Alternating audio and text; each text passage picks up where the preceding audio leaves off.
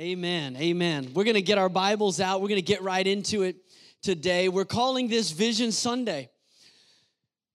As we began this year, I really sensed the Lord speaking to me strongly wait on me. I said that in the previous Sundays wait on me. And so, what we've done for the last several weekends, beginning this year, is we've just looked into the New Testament at the first century church. We said, God, what is the what does it look like to live out the mission of the body of Christ? And we've been saying, God, speak your heart to us. And I really felt like the Lord needed us to start there, to just prioritize our hearts and our lives as a church. But today, we're calling this Vision Sunday because this is the opportunity for me to give you a word that God has spoken to me for our church for this year.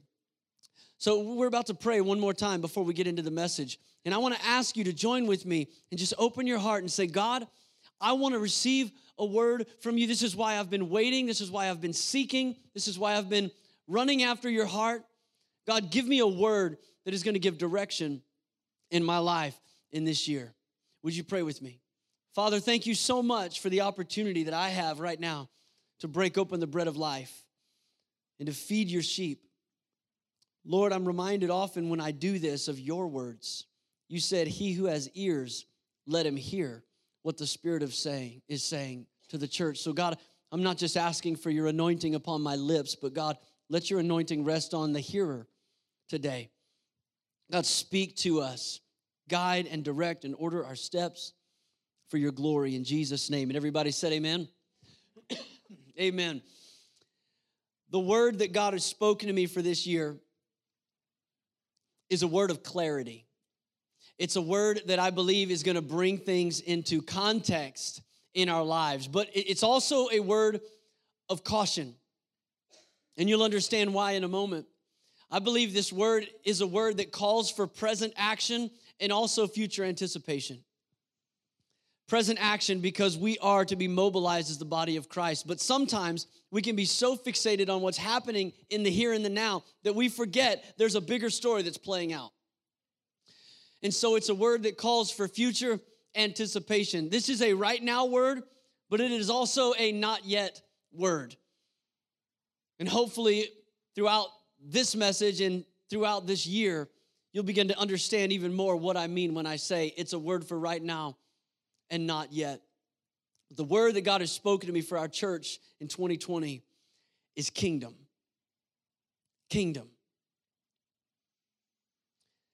I said kingdom is a word of clarity. And the reason I said that is because we live in such a self centered culture.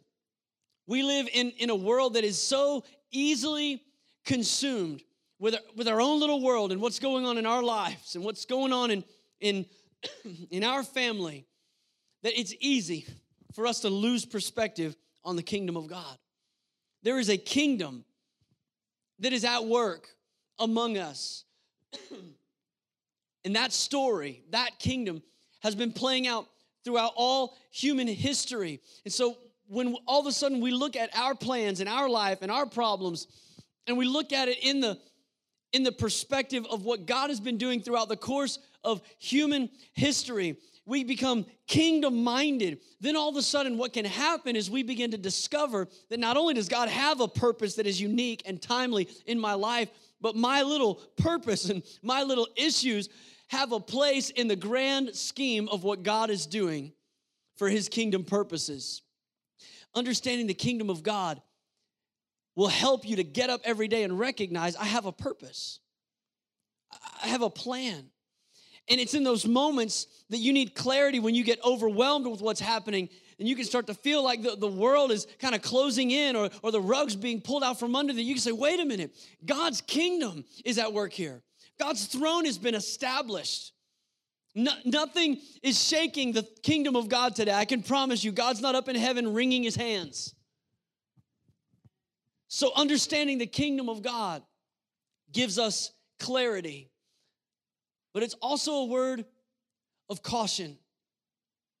Hear me today. I believe this thought of the kingdom of God needs to be a word of caution, not just to our church, but to the church in America. Every one of you are well aware that 2020 is an election year. It's a year where there's a lot happening socially and culturally. It seems like our society has lost their proverbial minds when it comes to politics. Am I alone in that? It seems like we, I mean, it's no longer about differences of opinions. We, we can't call it that anymore. It's not difference of opinion, it is absolute hatred and vitriol for anyone who thinks differently than you, votes differently than you, has a different opinion than you. It is such a toxic and polluted culture that we're living in politically. Here's the caution if the church is not careful, we will allow ourselves to get stuck in the quagmire of politics and get so entrenched in the fighting that's going on in the nation, we'll forget we're not supposed to build a president, we're supposed to build a kingdom. It's a word of caution to the church that we remember what it is that God has called us to be a part of. I want to tell you today Contrary to what you might learn watching the evening news, it is possible to disagree and not be divisive. It is possible to disagree, to disagree and not live your life in division with other people. Can I just say to you today, the kingdom of God is not Republican. The kingdom of God is not Democrat. The kingdom of God is not about an elephant. It's not about a donkey. It's about a lion. It's about a lamb. It's about Jesus Christ who sits on a throne that is forever established. Amen.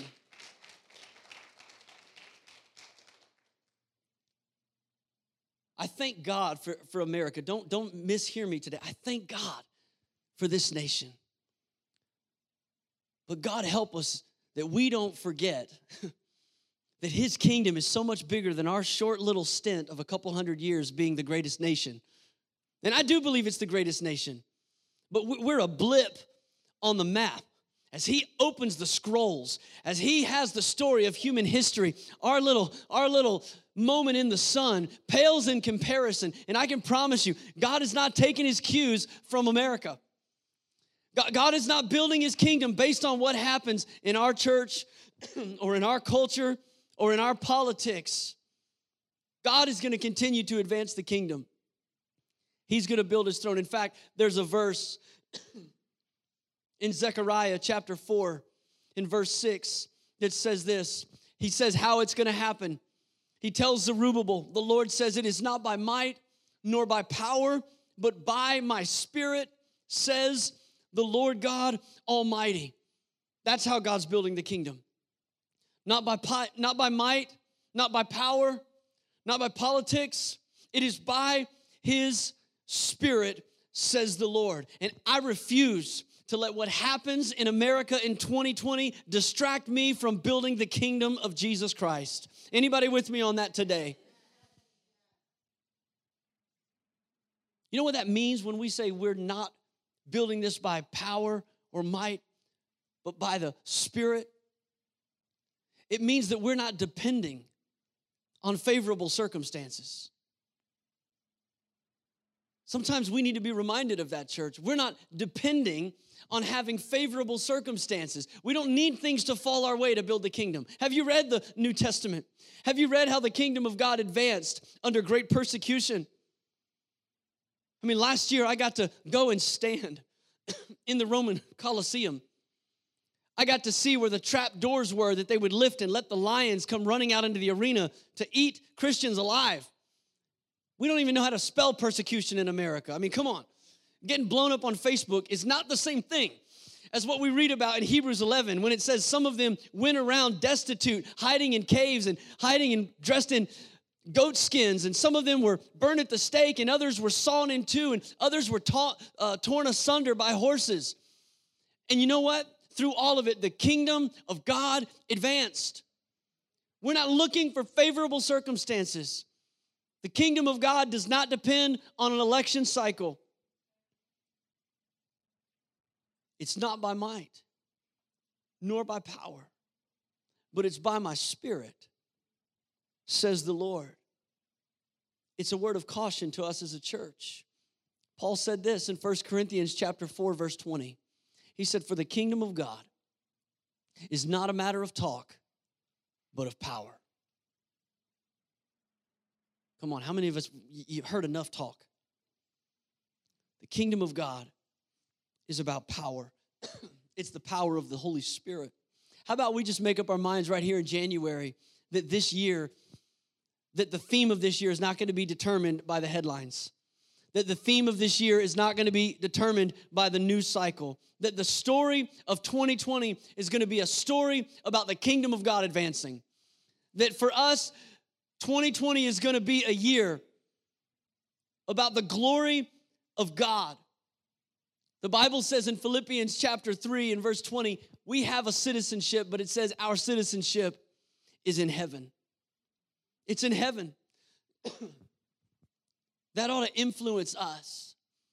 You know, it, when you have the opportunity to travel, and I know many of you have, outside of the country, what happens is all of a sudden you become very aware of the reality of American culture. I mean, you think you know American culture while you're in America, but go outside of the United States, and all of a sudden you recognize, wow, the world doesn't operate like we operate. I mean, pe- people are different. My wife and I, we, we were over in Italy last year. We were shocked at how close people like to stand to talk to you. I was like, you people, you don't understand personal space. They don't. I mean, they're like in your face. Or it cracks me up how we can be so so kind of blinded to to culture. It's like when, you know, you take a trip down to LA lower Alabama. And you hear their accent. And, and you go, wow, you people talk, you talk funny. They go, how y'all doing? And you go, man, you people talk funny. Right? They have an accent, right? and then you you know, you get up here, you don't even recognize how crazy some of your Pennsylvania Dutch statements are. You skies talking about Ewans redding up the room and all your funny little it's it's just normal right? You don't have an accent. They have an accent. I've lived in both places and i can tell you you've you're influenced by culture. And can i say it ought to be the same in the kingdom of god. Because we are kingdom citizens. Our citizenship is in heaven. Our habits ought to be influenced by the culture of the kingdom of god Our, our priorities ought to be influenced by the kingdom of God. Our values ought to be influenced by the kingdom of God. I want to promise you today, God is not taking his cues from American culture. He's not waiting to see how things play out to decide what he wants to do. In fact, there's a, there's a picture of this in the Old Testament very clearly that shows us what it looks like when we bring our perspective into confrontation with the Lord's. It's in the book of Joshua, chapter 5.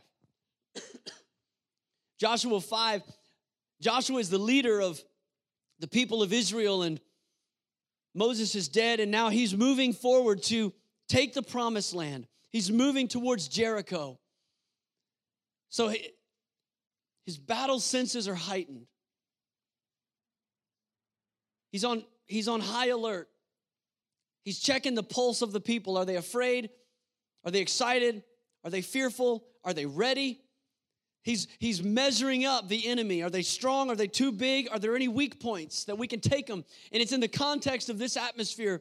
It says in Joshua 5, verse 13 Now, when Joshua was near Jericho, he looked up and he saw a man standing in front of him with a drawn sword in his hand. Now, again, this is, this is battle atmosphere. And now Joshua sees someone that looks battle ready, facing off with him with his sword. And so Joshua cuts right to the chase. He needs to know the most important thing in this moment. And he asks this question Are you for us or for our enemies? I got to say, when I read that, that sounds just like the United States of America today. That's the question at every water cooler. It's the, it's the argument on every news cycle, who are you for? Are you for us or are you for our enemies? And we're drawing battle lines on every side. And Joshua is saying, I just need to know, are you with me or you, you can't be both? We can't get along if you're not with me. I need to know. Swords are out here. Are you for us or are you for our enemies? Look at verse 14. Neither, he replied. But as commander of the army of the Lord, I have now come.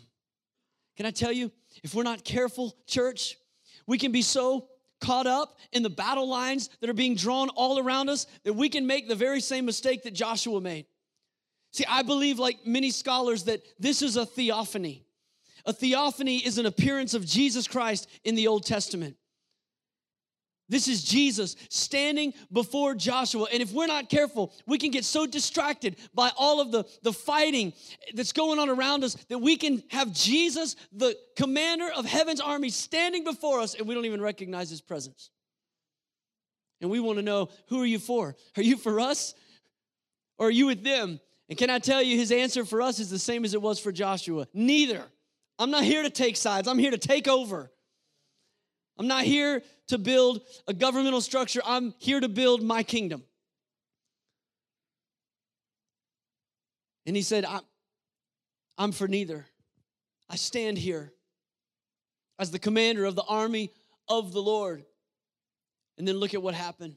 It says, Then Joshua fell face down to the ground in reverence, and he asked him, What message does my Lord have for his servant. I pray, God, give us eyes to see beyond the battle lines that are being drawn around us.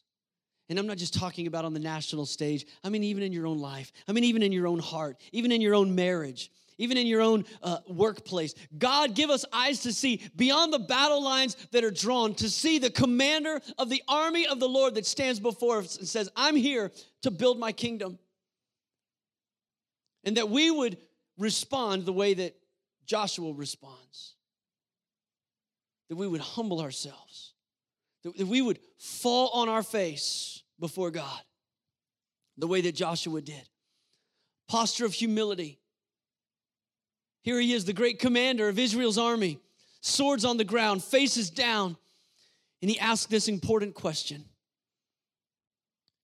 He said, What does my Lord want his servant to do? I want to challenge you to let that be your prayer today. That you would be able to say to the Lord, God, this is your kingdom you're building.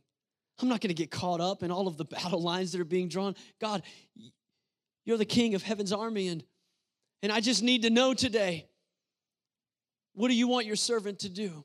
In 2020, we need to hear from God. We need to hear from God for our church. We need to hear from God for our families. We need to hear from God for our nation. We need to hear what God is saying about his kingdom. You know, the word kingdom, it shows up 162 times in the New Testament as God began to make this word come alive in my spirit and I started to study it out and, and I started to, to read about the kingdom, it wasn't a couple hours into it. I got to be honest, I started to feel a little bit embarrassed because when you realize how much the Bible is about the kingdom, we ought to be preaching about it every Sunday. I started reading it saying, oh my goodness, how can we miss? How can we miss the kingdom? It's everywhere. Let me tell you about a man named John the Baptist. I told you about Joshua.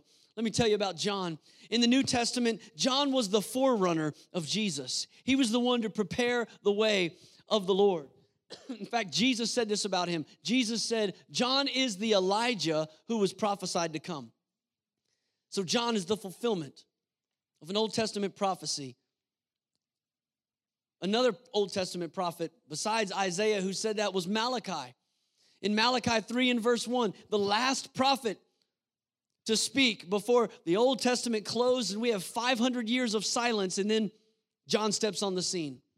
So, 500 years before John, here's what the Lord said through Malachi chapter 3, verse 1 I will send my messenger who will prepare the way before me.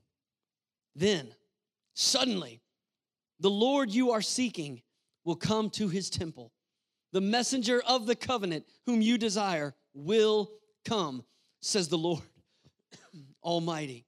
And Jesus comes on the scene and he says that verse was written about John. Jesus said that. Malachi 3:1 is about John. John is going to prepare the way for the kingdom of God. How, how's he going to do it? How's he going to prepare the way for Jesus? If, if he has that role, what did John say? The Bible tells us in Matthew chapter 3, verse 1 In those days, John the Baptist came preaching in the wilderness of Judea. Wow, what an important role. I wonder what John preached. Next verse. He was saying, Repent, for the kingdom of heaven has come near. John was preaching about the kingdom. That was the message that was to prepare hearts for Jesus to come. You know what else Jesus said about John? Over in Matthew 11, Jesus said this He said, Truly I tell you, among those born of women, there has not risen anyone greater than John the Baptist. Now, last time I checked, every man was born of woman except Adam. And so Jesus is saying, every man who ever lived is less of a man than John. John's the greatest. John is the greatest man who ever lived. But listen to what he says next. Yet, whoever is least in the kingdom of heaven is greater than John. What is he saying? Jesus is saying the blessing and the benefits of having a relationship with God through Jesus Christ is so much greater that even the, the least Christian I mean, even the one that you, you expect is just gonna get through the pearly gates by the skin of their teeth. I mean, they're just they're saved, but they're just barely saved. I mean, don't look at them. But you know what I'm talking about. Jesus says, that guy, that girl is greater than John. He's greater than John. You know why John was the greatest? John was the greatest because out of all the prophets that prophesied and said, There's a Savior that's coming, there's a Messiah that's coming, there's a deliverer that's coming, John was the only one who was able to make that same prophetic utterance and then turn and point his finger at Jesus and say, Behold, the Lamb of God who takes away the sins of the world. Nobody else could be that specific in their prophecy. No one else had that same level of revelation. John said, Repent, the kingdom of God has come near. And when he turned and he pointed his finger at Jesus and said, Behold the Lamb of God, the message changed from Behold, the kingdom of God is near to Behold, the kingdom of God is here. Because how many of you understand when the king walks in, the kingdom just showed up? Come on, there's no greater representation of the kingdom than the king himself. And Jesus came on the scene. Let me tell you about Jesus for a moment. More than anything else, the kingdom of God was the primary focus of Jesus' teaching. Again, it's, it's amazing. Just go, just go and read the stories. Read the parables, read the sermons, and see how many times Jesus began by saying, The kingdom of God is like a man who went out to sow. The kingdom of God is like a man who bought a field. The kingdom of God is like a mustard seed. Over and over and over again, Jesus' primary focus of his teaching was that we would understand the kingdom of God. And as John prepared the way, there was a, a shift. And it came in Matthew chapter 4. John had been arrested. He would lose his life, he would not be delivered from that prison. He was arrested, and it says in John, uh, Matthew 4, verse 12, when Jesus heard that John had been put in prison, he withdrew to, to Galilee. so Jesus leaves the city. He gathers his disciples around him. It's time. The forerunner has run his race. Now John's in prison. it's time for Jesus to really come on the scene. Down in verse 17, it says this From that time on, Jesus began to preach. Well, what did Jesus preach about? Repent, for the kingdom of heaven has come near. That ought to wake us up this morning. I mean, if, if Jesus is finally stepping onto the scene in the fullness of time, God has sent his son into the world to be the savior of the world. And this is that moment, and this is that time. And Jesus is about to preach. Whatever he preaches, we ought to underline it. We ought to circle it. We ought to highlight it. We ought to keep coming back to it because what Jesus is saying in this moment is this is my purpose. What did he preach? The kingdom of heaven has come near. In John chapter 3, verse 16, we get a picture of the gospel. Many of you could quote John 3 16. It's a great scripture to memorize because if you can memorize that one verse, you can pretty much explain the plan of salvation. It says, For God so loved the world that he gave his one and only Son, so that whoever believes in him would not perish, but have eternal life. That's the gospel. What a lot of people, even people that have memorized that verse, don't realize is that that verse was in the context of a conversation where Jesus was explaining the kingdom. Go with me to the first verse in John chapter 3. it says, Now there was a Pharisee, a man named Nicodemus, who was a member of the Jewish ruling council. He came to Jesus at night and he said, Rabbi, we know that you are a teacher who has come from God. For no one could perform the signs you are doing if God were not with him.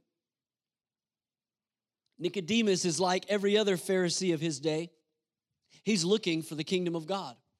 He's read all those Old Testament prophecies. He's looking for a king. He's looking for a conqueror. He's looking for a governmental leader to, to usher in a revival in their day. And this Jesus doesn't sound like what they thought he was going to sound like. And he doesn't act like how they thought he was going to act. But he said, We see the miracles you're performing. No one could perform the signs you're doing if God wasn't with him, which, by the way, is why we still pray and believe God for miracles. Because miracles are a sign, it's, it's an authoritative stamp of the Holy Spirit on what we're saying. God's word is true. And he said, you, You're healing people.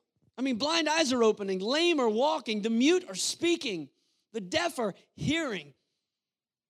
So we're trying to figure this out. And, and Nicodemus doesn't even ask a question. I mean, he, he's got a question, but he hasn't even asked a question. He just said, he just said, We know you're a teacher that comes from God because you do miracles. And I love this. Jesus just goes right to the question. He, he answers the question that Nicodemus hasn't even asked yet. Look at verse 3. Jesus replied, Very truly I tell you, no one can see the kingdom of God unless they are born again. We often use that phrase, born again, in the church, talking about somebody that's been saved, somebody that's a Christian. We say, well, they've been born again. We got that from Jesus. That was his phrase. Jesus said, You can't enter the kingdom of God unless you're born again. Now, listen to how far removed this religious person was from understanding the kingdom of God. Look at the next verse. Here's Nicodemus' response How can someone be born when they are old? I mean, can you just imagine what's going through Nicodemus's like the mental pictures going through his mind when Jesus says you got to be born again? He goes, "But I'm old." What? He he didn't understand at all what Jesus was saying. Surely, he says, they cannot enter a second time into their mother's womb to be born. I mean, surely that's not what you're saying. And Jesus says in verse 5 Very truly I tell you, no one can enter the kingdom of God unless they are born of water and the Spirit. Look at the next verse. He says, flesh gives birth to flesh, but the spirit gives birth to spirit. In other words, Jesus is saying it's not enough that you're that you're born into the right family. You, you not just born of water, but born of the spirit. When, when you were born in the flesh, we knew it was time for you to be born because the water broke. And you were born. And here's Nicodemus, a devout Jew who believes that the God of heaven is the Jewish God. He's the God of Israel, and he's only for them, and he's against everybody else. And Jesus is saying, It doesn't matter what family you were born into, Nicodemus. It, it doesn't matter what your, your lineage is or, or what your pedigree is. None of that matters. You got to be born not just of the water, but you got to be born of the Spirit. You got to be born again. Paul talked about it in Second Corinthians when he said, If anyone is in Christ, he's a new creation. The old is gone. Behold, all things have become new. It's new life.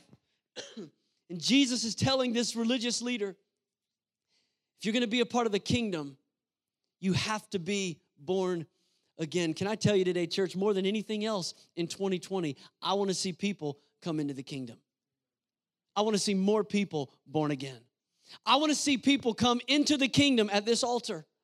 More than anything else, I want to see people find access into the kingdom of God through those doors. Because that's what God is doing. He is building His kingdom. Can I just tell you, there's a lot more people to reach. There's a lot more people to reach. You know, it's funny, all of us, we have comfort zones, we have comfort levels. And, and I learned a long time ago that nobody likes a packed house but the preacher. People like to go to church like they go to the movies. Elbow room. Get away from my cup holder. You know what I mean? Like you you want space. Nobody's excited about the movie when there's no seats left. And we're that way with church sometimes. And even though we can get comfortable with the way things are, the reality is every one of us knows somebody that we wish was here this morning.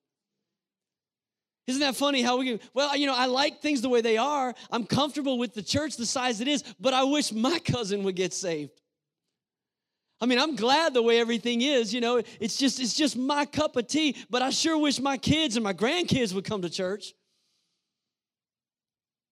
How many of you know there's a dying to self that has to happen when we become kingdom minded? When we start to realize this is this is not about me. This is about building the kingdom of God. See, if it was about having a full house and just feeling good about our attendance, we checked that goal off the list a few years ago. It was packed in here every Sunday. And, and if that was the goal, then we could have just kept having good church until Jesus comes. We could have been happy with ourselves, but it was about the kingdom. And so we decided we're going to start a second service. And we started a second service, and we got pushback from all the leaders going, oh man, that's going to take a lot of volunteers.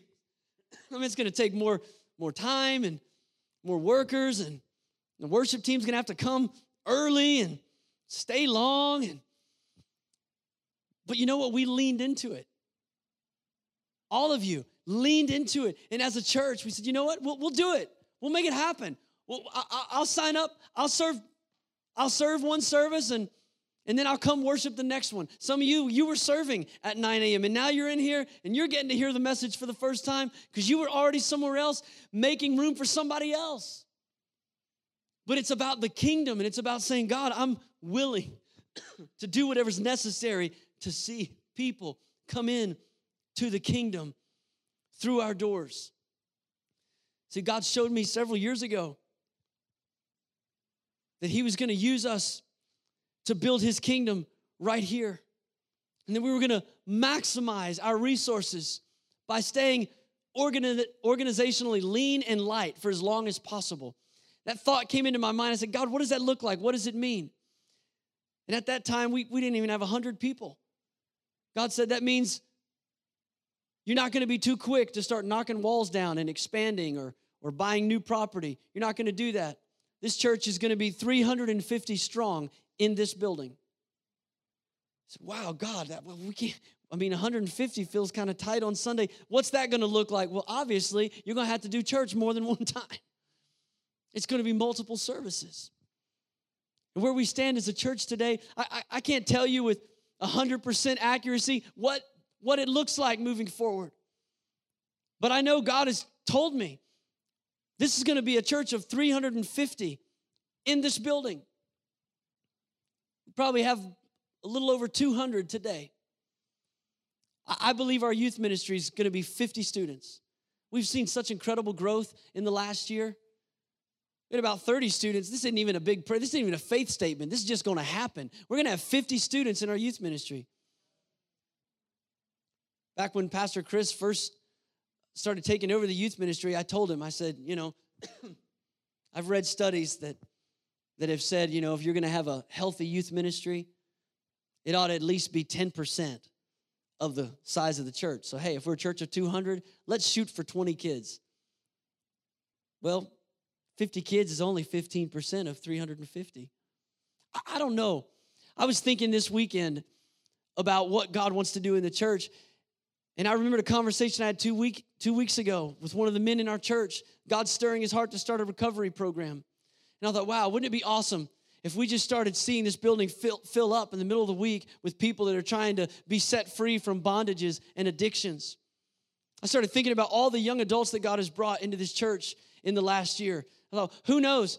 I might think God's going to do it one way. We might have some uh, incredible movement of young adults that breaks out on a weeknight. We have another 100 people showing up in the middle of the week. But what I do know is this there's something in me and there's something in you that has to die. There's something that has to say, God, I want to be about building the kingdom. I want to be about advancing the gospel in this year. You know, this year at, at Easter, we're already putting plans in place to launch a new discipleship track. We're going to launch a grow series at Easter. And the reason we're going to do that is because we recognize that God didn't call us to go out and make converts, He called us to make disciples. And maybe you've noticed before, but spiritually speaking, it's very similar to what it's like in, in your natural life. Babies can be messy. Have you noticed? I mean, you start getting a lot of people saved and they don't know what to, they don't know how to act. They don't know what to do. I love it. But it will mess your life up. I mean, I just talked last night to Tim Zimmerman. A couple weeks ago, our ladies' ministry, they, they hosted a, a baby shower for Tim and Ashley for their first, first little baby they were expecting. And just this last Thursday, Ashley gave birth to a beautiful, healthy baby girl. and so excited for them. And I called Tim last night uh, just to see how they were doing. And he said, We're home. We just got home today. He said, In fact, I'm, I'm sitting on the couch. Little Edith May is sleeping on my chest, and my dog is laying up next to me. he keeps wanting to lick her so bad. And I said, Man, your life is different now, isn't it? He goes, Yes. That's true, isn't it? I mean, you bring a baby home, it's not like, eh, We'll just go back to the way things were. No, you won't. You never will. Even after they leave, right? it never goes back to the way it was before, before you had kids. God's calling us to, to see people born again, to see them have new life in our church. And so we're preparing in March, as a church, we're going to launch into life groups and we're going to talk about what it means to live in the kingdom of God. Some of you are going to invite people to, to sit on your couch and together around your table. You're going to do life with them and encourage them and strengthen them in their faith because it's about the kingdom of God. Last Sunday, after this 11 o'clock service, we had a Connect in 60 lunch for just new people to come and find out more about getting involved. We had over two dozen people stayed and ate with us and said, We believe this is the place God's sending us. We're ready. We're ready to get involved. We're ready to serve. We're ready to be a part of the church. That means we, we're making room for people. We're giving other people opportunities to discover their gift and use them for God's glory.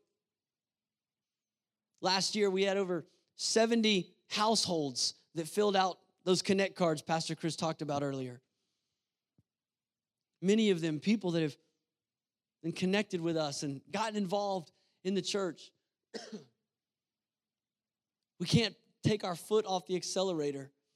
We can't get distracted by the battle lines that are being drawn around us in our nation and in our community. And we can't close the shutters and close our heart at the same time and say, let's just have an hour and a half of peace.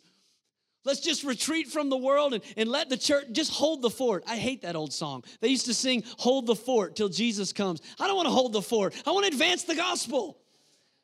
I want to attack hell with a squirt gun. What do you mean, hold the fort? Come on. There's some great hymns, but there's some there's some that we should forget too. I'm sorry if you like that hymn. I don't want to hold the fort. I want to storm the gates of hell. It's what he's called us to do. See, we need to have a kingdom perspective. A kingdom perspective starts with seeing how God sees you in the kingdom. The word of the Lord says in 1 Peter chapter 2 and verse 9, it says, But you are a chosen people. You're a royal priesthood. Did you know you're royalty in the eyes of God? That's the kingdom perspective. You are a royal priesthood, a holy nation. You are God's special possession. And if that starts giving you like goosebumps and you feel good about yourself, that's awesome. But that's not why he calls you that. Look at the rest of the verse. The reason he calls you that is so that you may declare the praises of him who called you out of darkness and into his glorious light. we are called a royal priesthood. A kingdom perspective. We see it in Revelation chapter 19, verse 16. It's not a picture of us, but it's a picture of our king. And it says about Jesus on his robe and on his thigh, he has a name written King of Kings and Lord of Lords. That's who he is. And can I tell you, if he's the king of kings, who do you think the kings are? That's you. That's me. We're the royalty of God. He's the king of kings. And he's called us to have dominion in his name. When John the Revelator got to peek behind the curtain and see the worship that was happening in Revelation chapter 5. And we read it and we sang about it earlier. The word says they were singing this song You are worthy to take the scroll and to open its seals because you were slain. And with your blood, you purchased for God persons from every tribe and language and people and nation. That's you, that's me, that's the church. And it says, You made them to be a kingdom and priest to serve our God. And they, you, will reign on the earth. See, this kingdom is now, but it's not yet. But there's something to get excited about. There's something to begin to build towards. God wants to birth his kingdom in your heart and in your life. Now, I'm gonna ask our worship team to come back and they're gonna begin to just play. And in a moment, they're gonna sing a song. But I wanna invite you today to just allow the Holy Spirit to speak to your heart for a moment. I want to invite you to pray the way that Jesus taught his disciples to pray. In Matthew chapter 6, they asked him, they said, Lord, teach us to pray. And Jesus said this in verse 9. he said, This then is how you should pray Our Father, in heaven. Hallowed be your name. In other words, he was saying, when you start praying, you look up to heaven and you see who God is. He's holy. Hallowed be your name. He's holy. Like they sang in Revelation, He's worthy. He's worthy. He's holy. And then he said this you pray, Your kingdom come your will be done on the earth as it is in heaven. Can I encourage you to pray that way today? To pray, Your kingdom come, Your will be done on the earth as it is in heaven. Let me just ask you, church, where do you think the will of God is going to be done in the earth? I mean, I'm not holding my breath for Washington. How about you? His kingdom come and His will, it's not being done in the Senate. It's not being done in the school system or, are on the campuses of our universities. Where is his kingdom coming and his will being done in the earth as it is in heaven? It's through the church. It's right here. It's through the citizens of the kingdoms. It's through the kings and the priests who are following his kingdom. So I'm going to challenge you today. Now, I'm going to invite you to stand with me. We're going to respond to the Lord in this moment. First, I want to challenge you to pray like Joshua. I want you to pray like Joshua, who recognized in a moment, all of a sudden, no longer distracted by the battle lines, he saw the king, the commander of heaven's army before him, and he said, Lord, what do you want your servant to do? Can I just tell you today, church, this, this is not just a word for the church as an organization. I believe this is a word that God wants to speak and make real and make practical in your life. So I want to challenge you to pray like Joshua Lord, what do you want your servant to do? And secondly, I want to challenge you to say, like John, the kingdom of God has come near. Listen, God has given you a voice.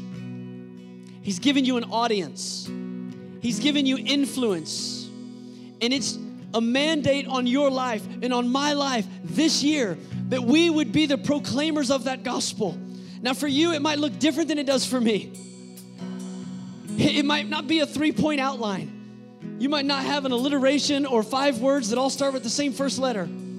It might be a conversation in the workplace. And for all of us, it starts in our home. But God has called you, and He's called me to be the forerunners of the coming King and to say, the kingdom of God is near. I want you to pray about that.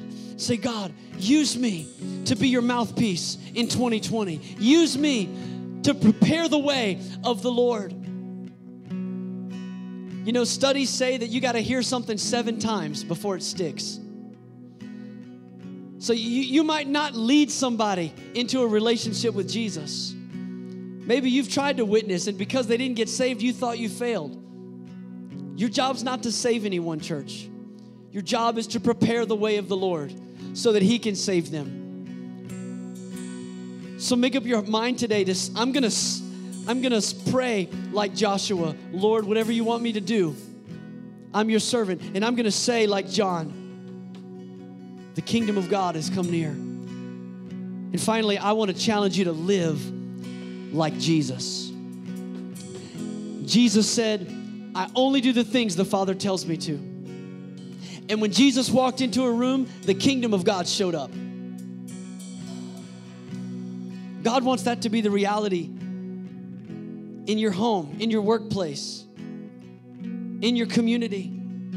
That when you show up, you bring the kingdom. Just like stepping off of an airplane in the deep south, and you go, man, there's something different here.